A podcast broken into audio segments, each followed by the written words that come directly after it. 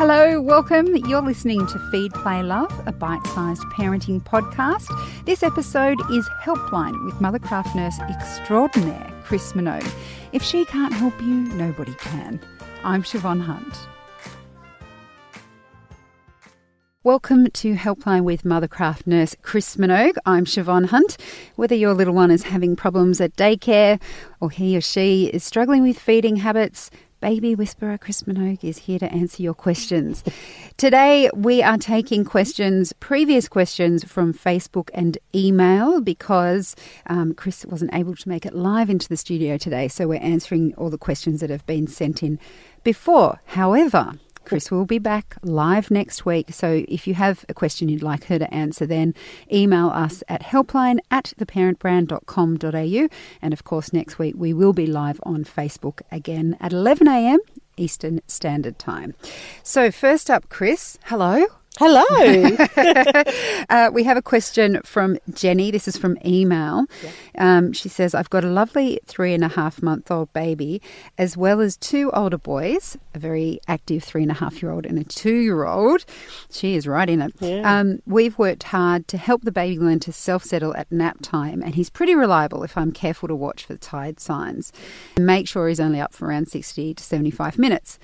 I can put him down and he'll self settle to sleep, which makes it much easier with my bigger boys, not leaving them unsupervised for too long. However, as we hit the stage where the baby's sleep patterns mature, he's only doing 45 minute naps, rarely resettling himself to do a longer stretch. He's feeding well and sleeps in a darkened room with white noise, swaddled and away from the activity of the rest of the house. Any suggestions for how I can lengthen his naps without spending too long resettling him? Leaving the others alone for 15 minutes to resettle can be a disaster, unless I employ the TV, and I'm reluctant to do that too much. Is there one nap I should prioritise? I think you're doing a great job, job, Jenny, to juggle all that you're juggling, and you have hit that little window where we all know we've got to do some sort of resettling. And I would say to you, the ones that I would prioritise is one in the morning, like first thing in the morning, because you probably need to get out of the house mid morning with those other two, and then one in the afternoon. So it's sort of two that you have to prioritise and do a little bit of that hard work of going backwards and forwards and doing the resettling to link the cycles. So the reason that I choose two of them is because they keep that morning one till they're 14 months old or thereabouts when they move to one sleep, and they keep the afternoon one until they're two and a half or three. So I'm more prioritising what's going to work for me in the long term than just picking one because I think it's inconsistent to do one. If he's having four sleeps in the day and you're only doing one, I don't think there's enough enough repetitive behaviour for him to learn it. So I'd choose one in the morning and one in the afternoon. And you might need to use bribery and corruption to be able to do it with the big kids. Yeah, find a DVD you're okay yeah, with putting on. That you put on for 15 minute lots. yes, exactly. I think you're doing well if it only takes 15 minutes to reach. Yeah, I totally agree as well. Thank you. High five to Jenny. Mm-hmm. Um, the next question comes from Bryony, who has a two and a half year old. I'm looking some, for some help advice for my two and a half year old and toilet training. She was severely constipated from approximately six to 18 months, and as a result, has um, had tears from constipation. Oh, oh baby. No doctor, naturopath, chiropractor, etc., could help me or pinpoint oh. what it was. I now um, suspect she had she was cow's milk protein intolerance (CMPI). And as this was her only symptom, it was missed. That is my theory anyway, as when we mo- removed the bottles and milk, it instantly stopped. Anyway, as a result of this, she avoids pooing. Fair enough. Yep. She no longer holds on, but still has some fear around going, even though the tears are all gone and she's no longer constipated. When she was just two, she declared that she didn't want to wear nappies anymore. I, that's amazing. I was really surprised, but had been told to just follow her lead, so I went with it. Mm-hmm. After two days, it was clear she was not ready, mm. and I suspect the fad of not wanting to wear a nappy was because she moved into the bigger room at daycare, and many of the kids were using the toilet. But in reality, it wasn't the right time for her. Mm. At about two years and four months, I felt like she was showing lots of interest, wanting to sit on the potty to yeah. do a wee, wanted to take a nappy off when she woke up, wanted to do wees on the toilet. So I stayed home for a couple of days and she had it sorted with the wee poo was a different story. Yeah. But I was prepared for a bit of a struggle given the history. When she returned to daycare after our couple of days at home, she rarely had an accident and was holding on and asking for the toilet when she wanted to do a wee. She has no pattern to doing a poo. So it was really hard to pinpoint and give her the opportunity to sit on the potty and toilet to see if it would happen. This then continued for about six weeks. She would go and hide and poo in her pants, but not want me to go near her and change her. I obviously did, just Yeah. highlighting that, but it was a struggle. We always remained calm, and it was never a problem when she had an accident. We would just remind her that we had used the toilet for potty or potty and flush it down, clean, clean her up, and change her. We tried reward tra- charts, read, and still do read. Still do read lots of books. I even offered her a pull up if she wanted to do a poo about um, going to the toilet. But after about six weeks of cleaning up pooey clothes, I felt like maybe I had done the wrong thing, and we put her into pull ups, which has sent her right back, and she basically stopped using the toilet. Perhaps this was the wrong thing to do, but she was starting to get upset when she had an accident and was still refusing to go near a potty or toilet. If I caught her doing it and would try to put her on the, to- the potty, she would scream and cry, so it just felt like the time was wrong. She's now two and a half and is telling me when she n- needs to do a wee. Whenever we change her nappy, I ask her uh, if we should try to do a poo, and she always says um, the No. toilet, but when I say, shall we try, she's very quick to say no. Daycare tells me she only does wee in the toilet there, so that makes me think I should try again, but I don't want her to fail, in inverted commas, for a third time. Help, I'm worried I have completely mucked it up. Do I give it a go and just stick it out this time, or should I wait until she's closer to three and giving me a verbal commitment she will try the toilet when it's time for number two? Right. A lot going on there. There is a lot going on, but I, the only thing I can reassure you is that goes on in lots of households, lots of the time. Yep. And this one happened to stem from a long history of constipation, but generally, there's a bit of argy bargy about pooping in a toilet from most kids. So I think you need to feel reassured that most kids go through what she's doing now as opposed to what was happening before. And for one, there's a great link about constipation on the um, Melbourne Children's Hospital website. They have amazing links, and it has a great little way of getting them back into the pattern of going to the toilet from a history of constipation, or if there are const- if they are constipated. And I think this is where I would read it. And it talks about regularly sitting on the toilet with their knees slightly higher than their hips, which puts them in the right position. But it's a great little article and it's always on the, there. So if you go to the Children's Hospital Melbourne, Melbourne Children's Hospital, Royal Children's yeah, Hospital in Royal Melbourne. Children's Hospital Melbourne, and then you just look up in their research and parenting section about constipation. It'll give you a nice little pattern. Personally, myself, I'd take a break from it. Um, there's been lots going on. I'd encourage her to go to the toilet to do her wheeze, and if she feels like doing a poop in the the pull up, then I would go with it. I'd give her about a couple of weeks and then I'd implement what they talk about on that um, link and I think you'll find that the whole thing will come together. But she's she's okay, Bryony. You do, you haven't mucked it up. You haven't mucked it up. It's a difficult thing to get through. There's lots of, I think the hard one is go with her cues because most two year olds would also state they'd like chocolate, but we don't go with that cue. so I think it's really difficult because their verbal language comes a lot more before they're cognitive to understand what they're saying and to be able to carry it through, which is that two and a half to three year old. So take a little breath, take a little break, and restart again, and I'm sure she'll be fine. Mm, and good on you for not shaming her every time she did have an yeah, accident. absolutely. Because that's really important, and that's that's something that's going to carry on for the rest of her life in Yeah. a good way. But I think the really hard bit is how much is the child pushing and how much are we trying to get them to do the right thing. And I think that's such a fine line. I mean, we could do a whole podcast just on how to get a child to do a poop in the toilet. Uh, Stay tuned for that yeah, one, that one's coming. um, yeah, so, so- yeah, take a little breath, read the link. It's a really good link. Re- link, and I often go back to it when I've forgotten parts about, especially with the constipated child, and it's, it's really just gives it very clear instructions on what to do. Okay, good luck, Bryony. Uh, this one comes from Ellie on email. Currently, my 18 month old daughter is waking early. The past four mornings, she's woken at 5:13 a.m. on the dot. Torture. Her room is set at 20 degrees. No birds, neighbours, or car roller doors um, are making noise at that time of the morning. She's also been waking a little more overnight. One two-hour grizzle fest with assistance from us to get her back to sleep. Other times, she can resettle herself within five minutes. Generally, she has one nap a day and goes down 11:30 to 11:45 a.m. At home, she will sleep anywhere between one to two hours. Kindy days, which is three days a week, she will sleep between 40 minutes to one and a half hours. She will go down for the night between 6.30 and 7, depending on when she woke from her nap and how tired she appears, especially after kindy days. She's waking anywhere between 1 and 2 p.m. from her day nap, which makes every day a bit different.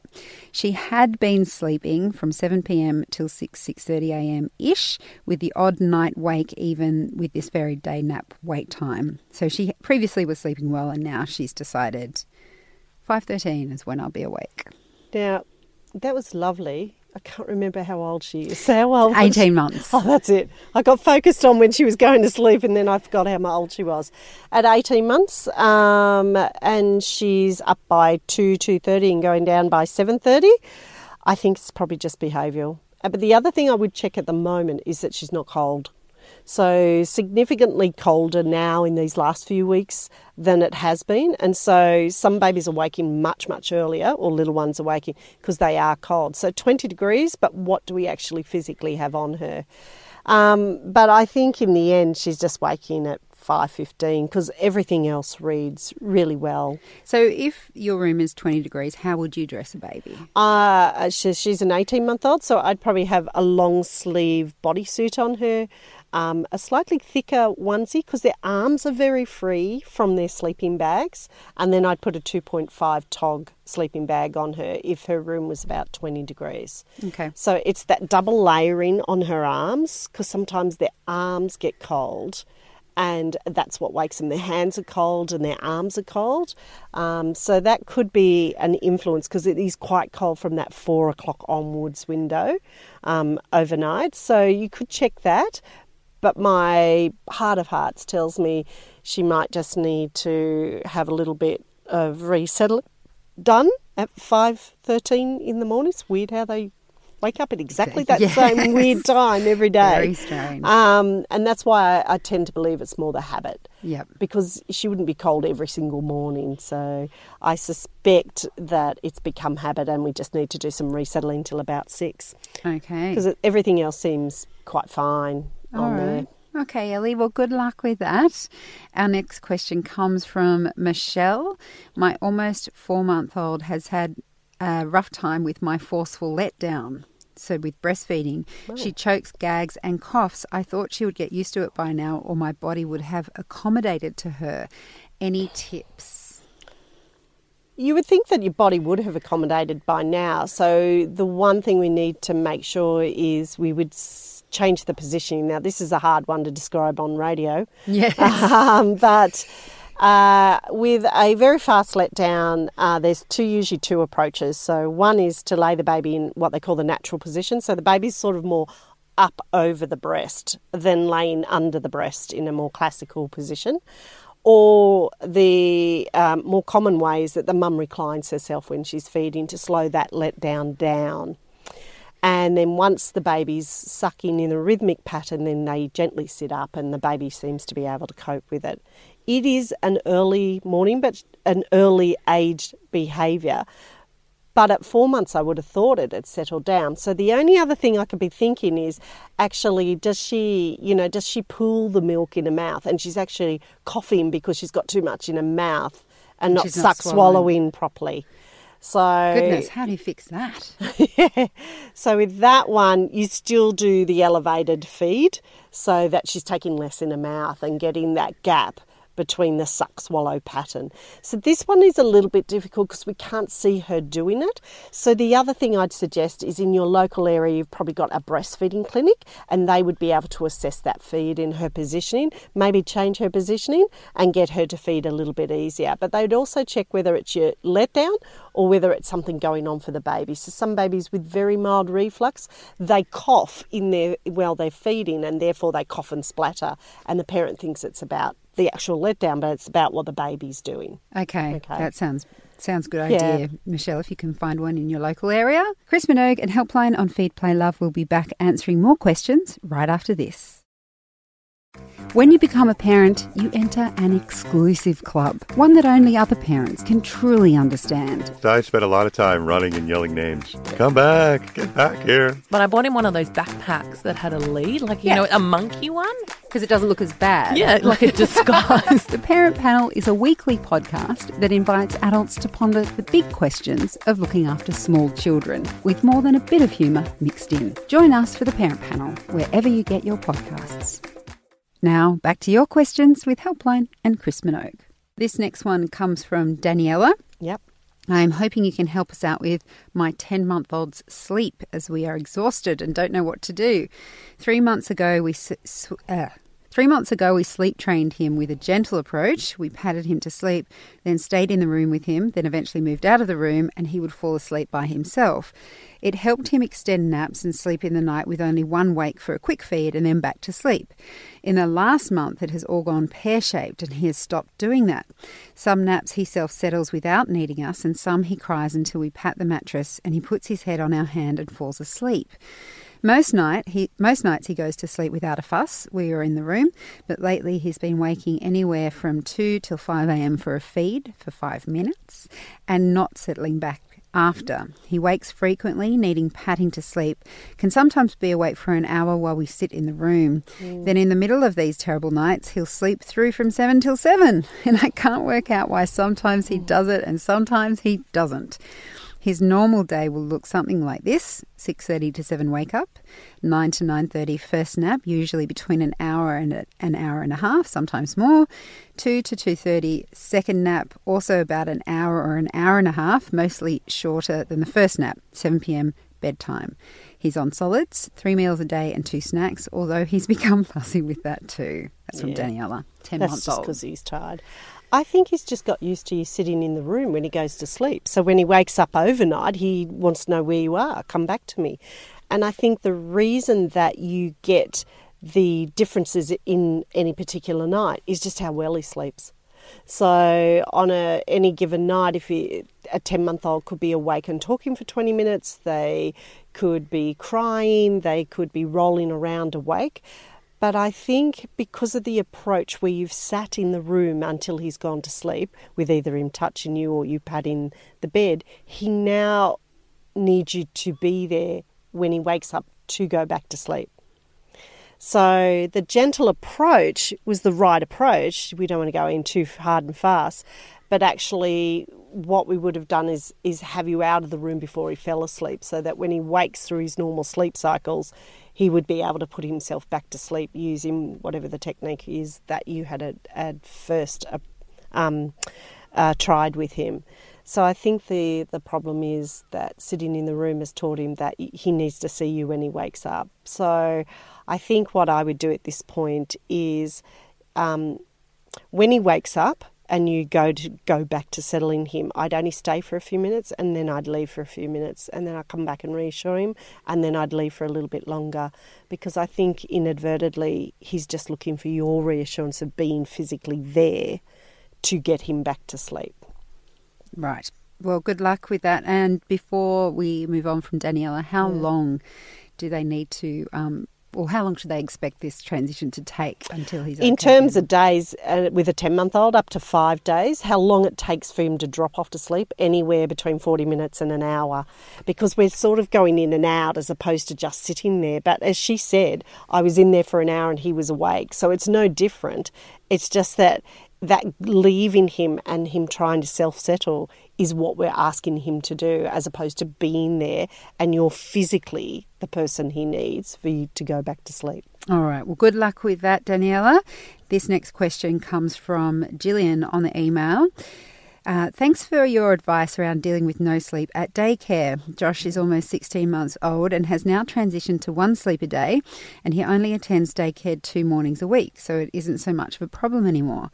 Josh is sleeping well at night. The last week uh, he has been sometimes waking super early like 4:15 a.m. and we've needed to resettle him.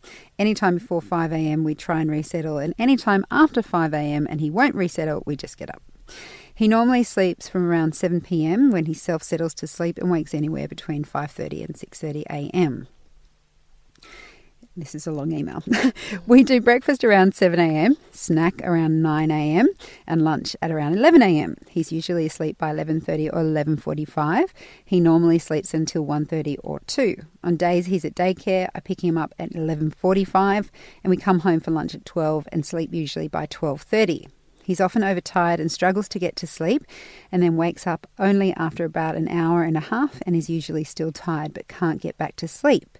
Then he's grumpy and teary when he wakes because he hasn't had long enough. This is only two days a week and will be three days a week starting from September. But by then his day sleep will be around 12, I guess, and it won't be such a stretch for him. The reason why I'm writing is that the last couple of weeks he has woken up from his day nap on non daycare days really upset. Sometimes he has had between two and three hours of sleep, which seems like enough, but he wakes up so upset, hysterically crying, and it's really hard to snap him out of it. He's been pretty moodly lately, tantrums about lots of little things, but from talking to friends with kids around the same age, this seems normal. He's generally super happy, talking lots, running around, and learning new things every day. Do you have any thoughts on why he might be waking from his naps upset and what could I do? I've tried doing everything slowly in case he's just a bit groggy from sleep, giving him time to look out the window, not taking off his sleep sack straight away, reading a book with him, etc. But this doesn't seem to help. Often I end up doing something like giving him some fruit. That seems to calm him down. I'm assuming he's well rested after such a good sleep, so I can't imagine what's going on. Weirdly, I think he's tired. He's Even after two or three hours. Yeah, I wonder how much he's. Because remember, he's getting up at five, isn't he? Um, yes. Yeah. But they try to reset. Yeah. Yeah. So he's getting up. He could have been awake since four thirty in the morning, um, dozing. So I, I actually think he is tired.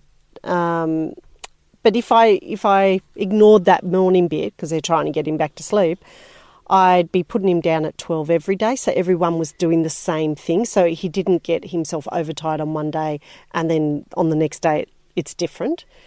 When we fix the four four thirty to five window, um, then uh, what we'll be able to do is push him to 7.30 at night. So I think by accepting 5 o'clock as getting up, his overall is tired because he's going from 5 o'clock, whereas most babies are going from 6 or 7 o'clock in the morning till 11.30 or 12. He's going from 5 o'clock till 11.30 or 12.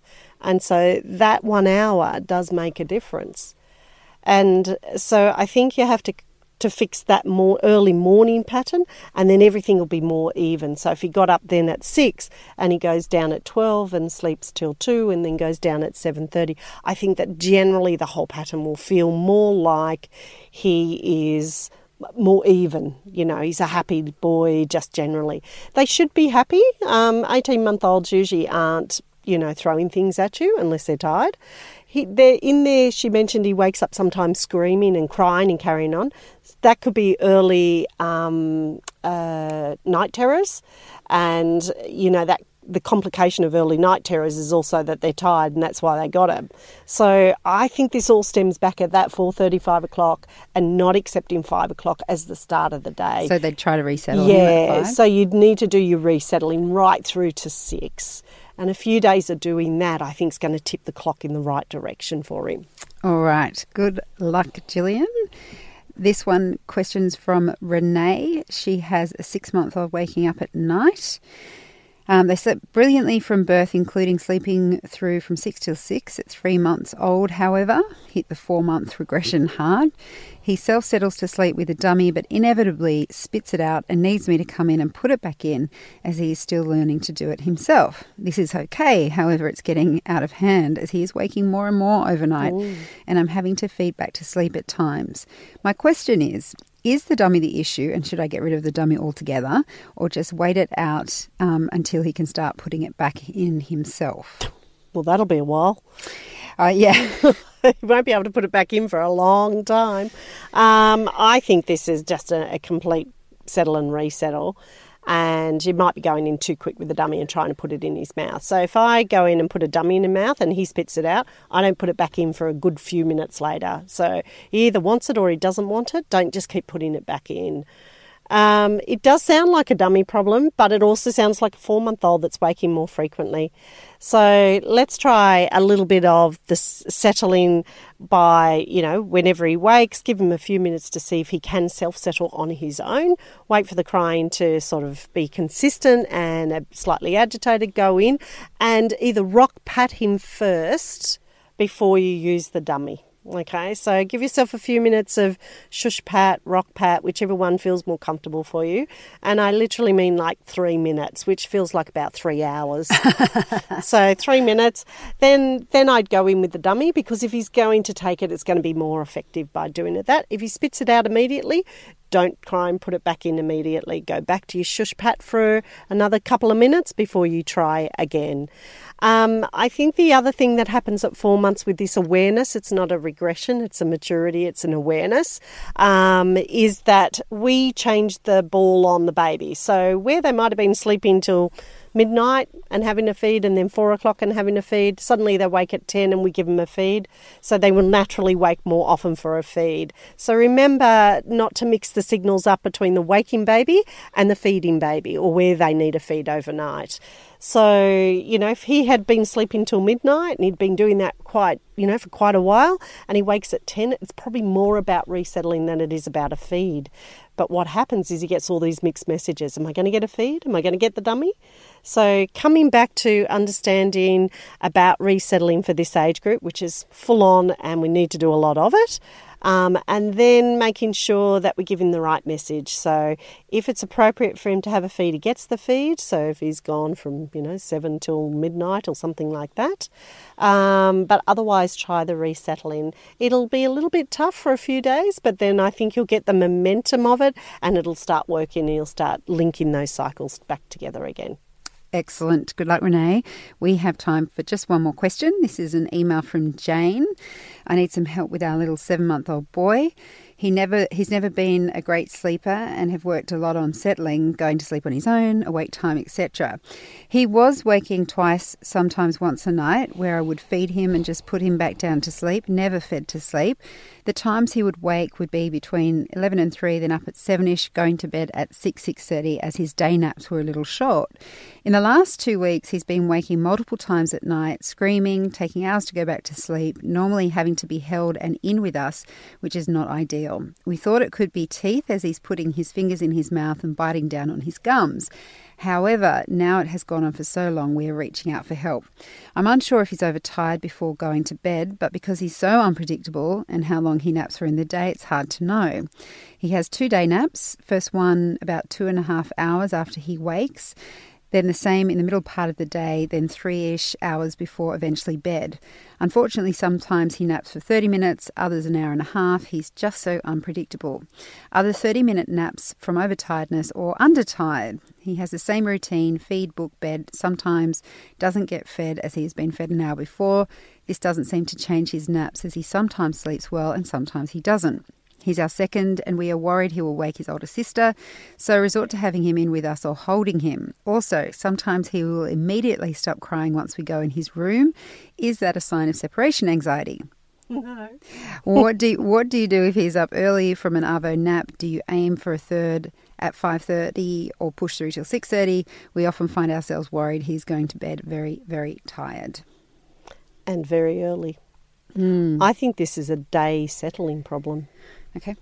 Because he's only sleeping for less than two hours in the day, and a seven-month-old, seven-month-old, if I'm uh, right, yeah, seven or eight months. Seven months, you're right. Yep, should have about three and a half hours in the day.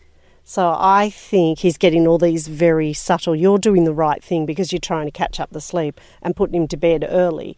That earliness is impacting your night, but overall, he's not getting enough sleep. So he, in that first morning, stays awake for two and a half hours. That's right, but he should be having about an hour, a really good hour, if not an hour and a half. And then in the afternoon, he should be having two hours. So I think the overall problem is he is overtired, but I think the problem lies with how he's settling in the day, and that's just following on and impacting your nights. And I, I know that there's another toddler in the in the house, but you're saving him. So you're giving him these mixed messages at night. I'll pick you up. I'll bring you into our room. I'll feed you.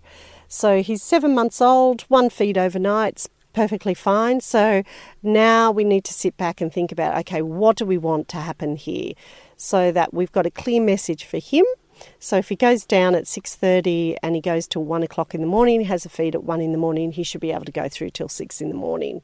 So let's set our boundaries, our soft boundaries for him. And then now we've got our windows that we're going to do resettling. Um, so that he doesn't get picked up or he doesn't get a feed in the wrong spots because then he doesn't know what we're asking of him. And we're going to apply that same technique in the day for his day sleeps. So, you know, you've got to let him have a little cry for a little bit, lay him down, give him a pat shush, comfort him, get him to calm, leave, leave for a few more minutes, go back in and reset, resettle him. So that the technique isn't different, but we need the consistency in when he's going to get it. So I think subtly overnight he gets a very different message and he doesn't get enough sleep in the day. So he is an overtired baby. Jane, good luck. Make sure you get back in touch if you need any more help. Um, Chris, that's all we have time for this time on mm. Feed Play Love. Thank you so much for coming in. It's a pleasure. This has been Helpline on Feed Play Love, hosted by me, Siobhan Hunt. If you want to ask Chris your questions for the next episode, you can email them to us directly. The email is helpline at theparentbrand.com.au.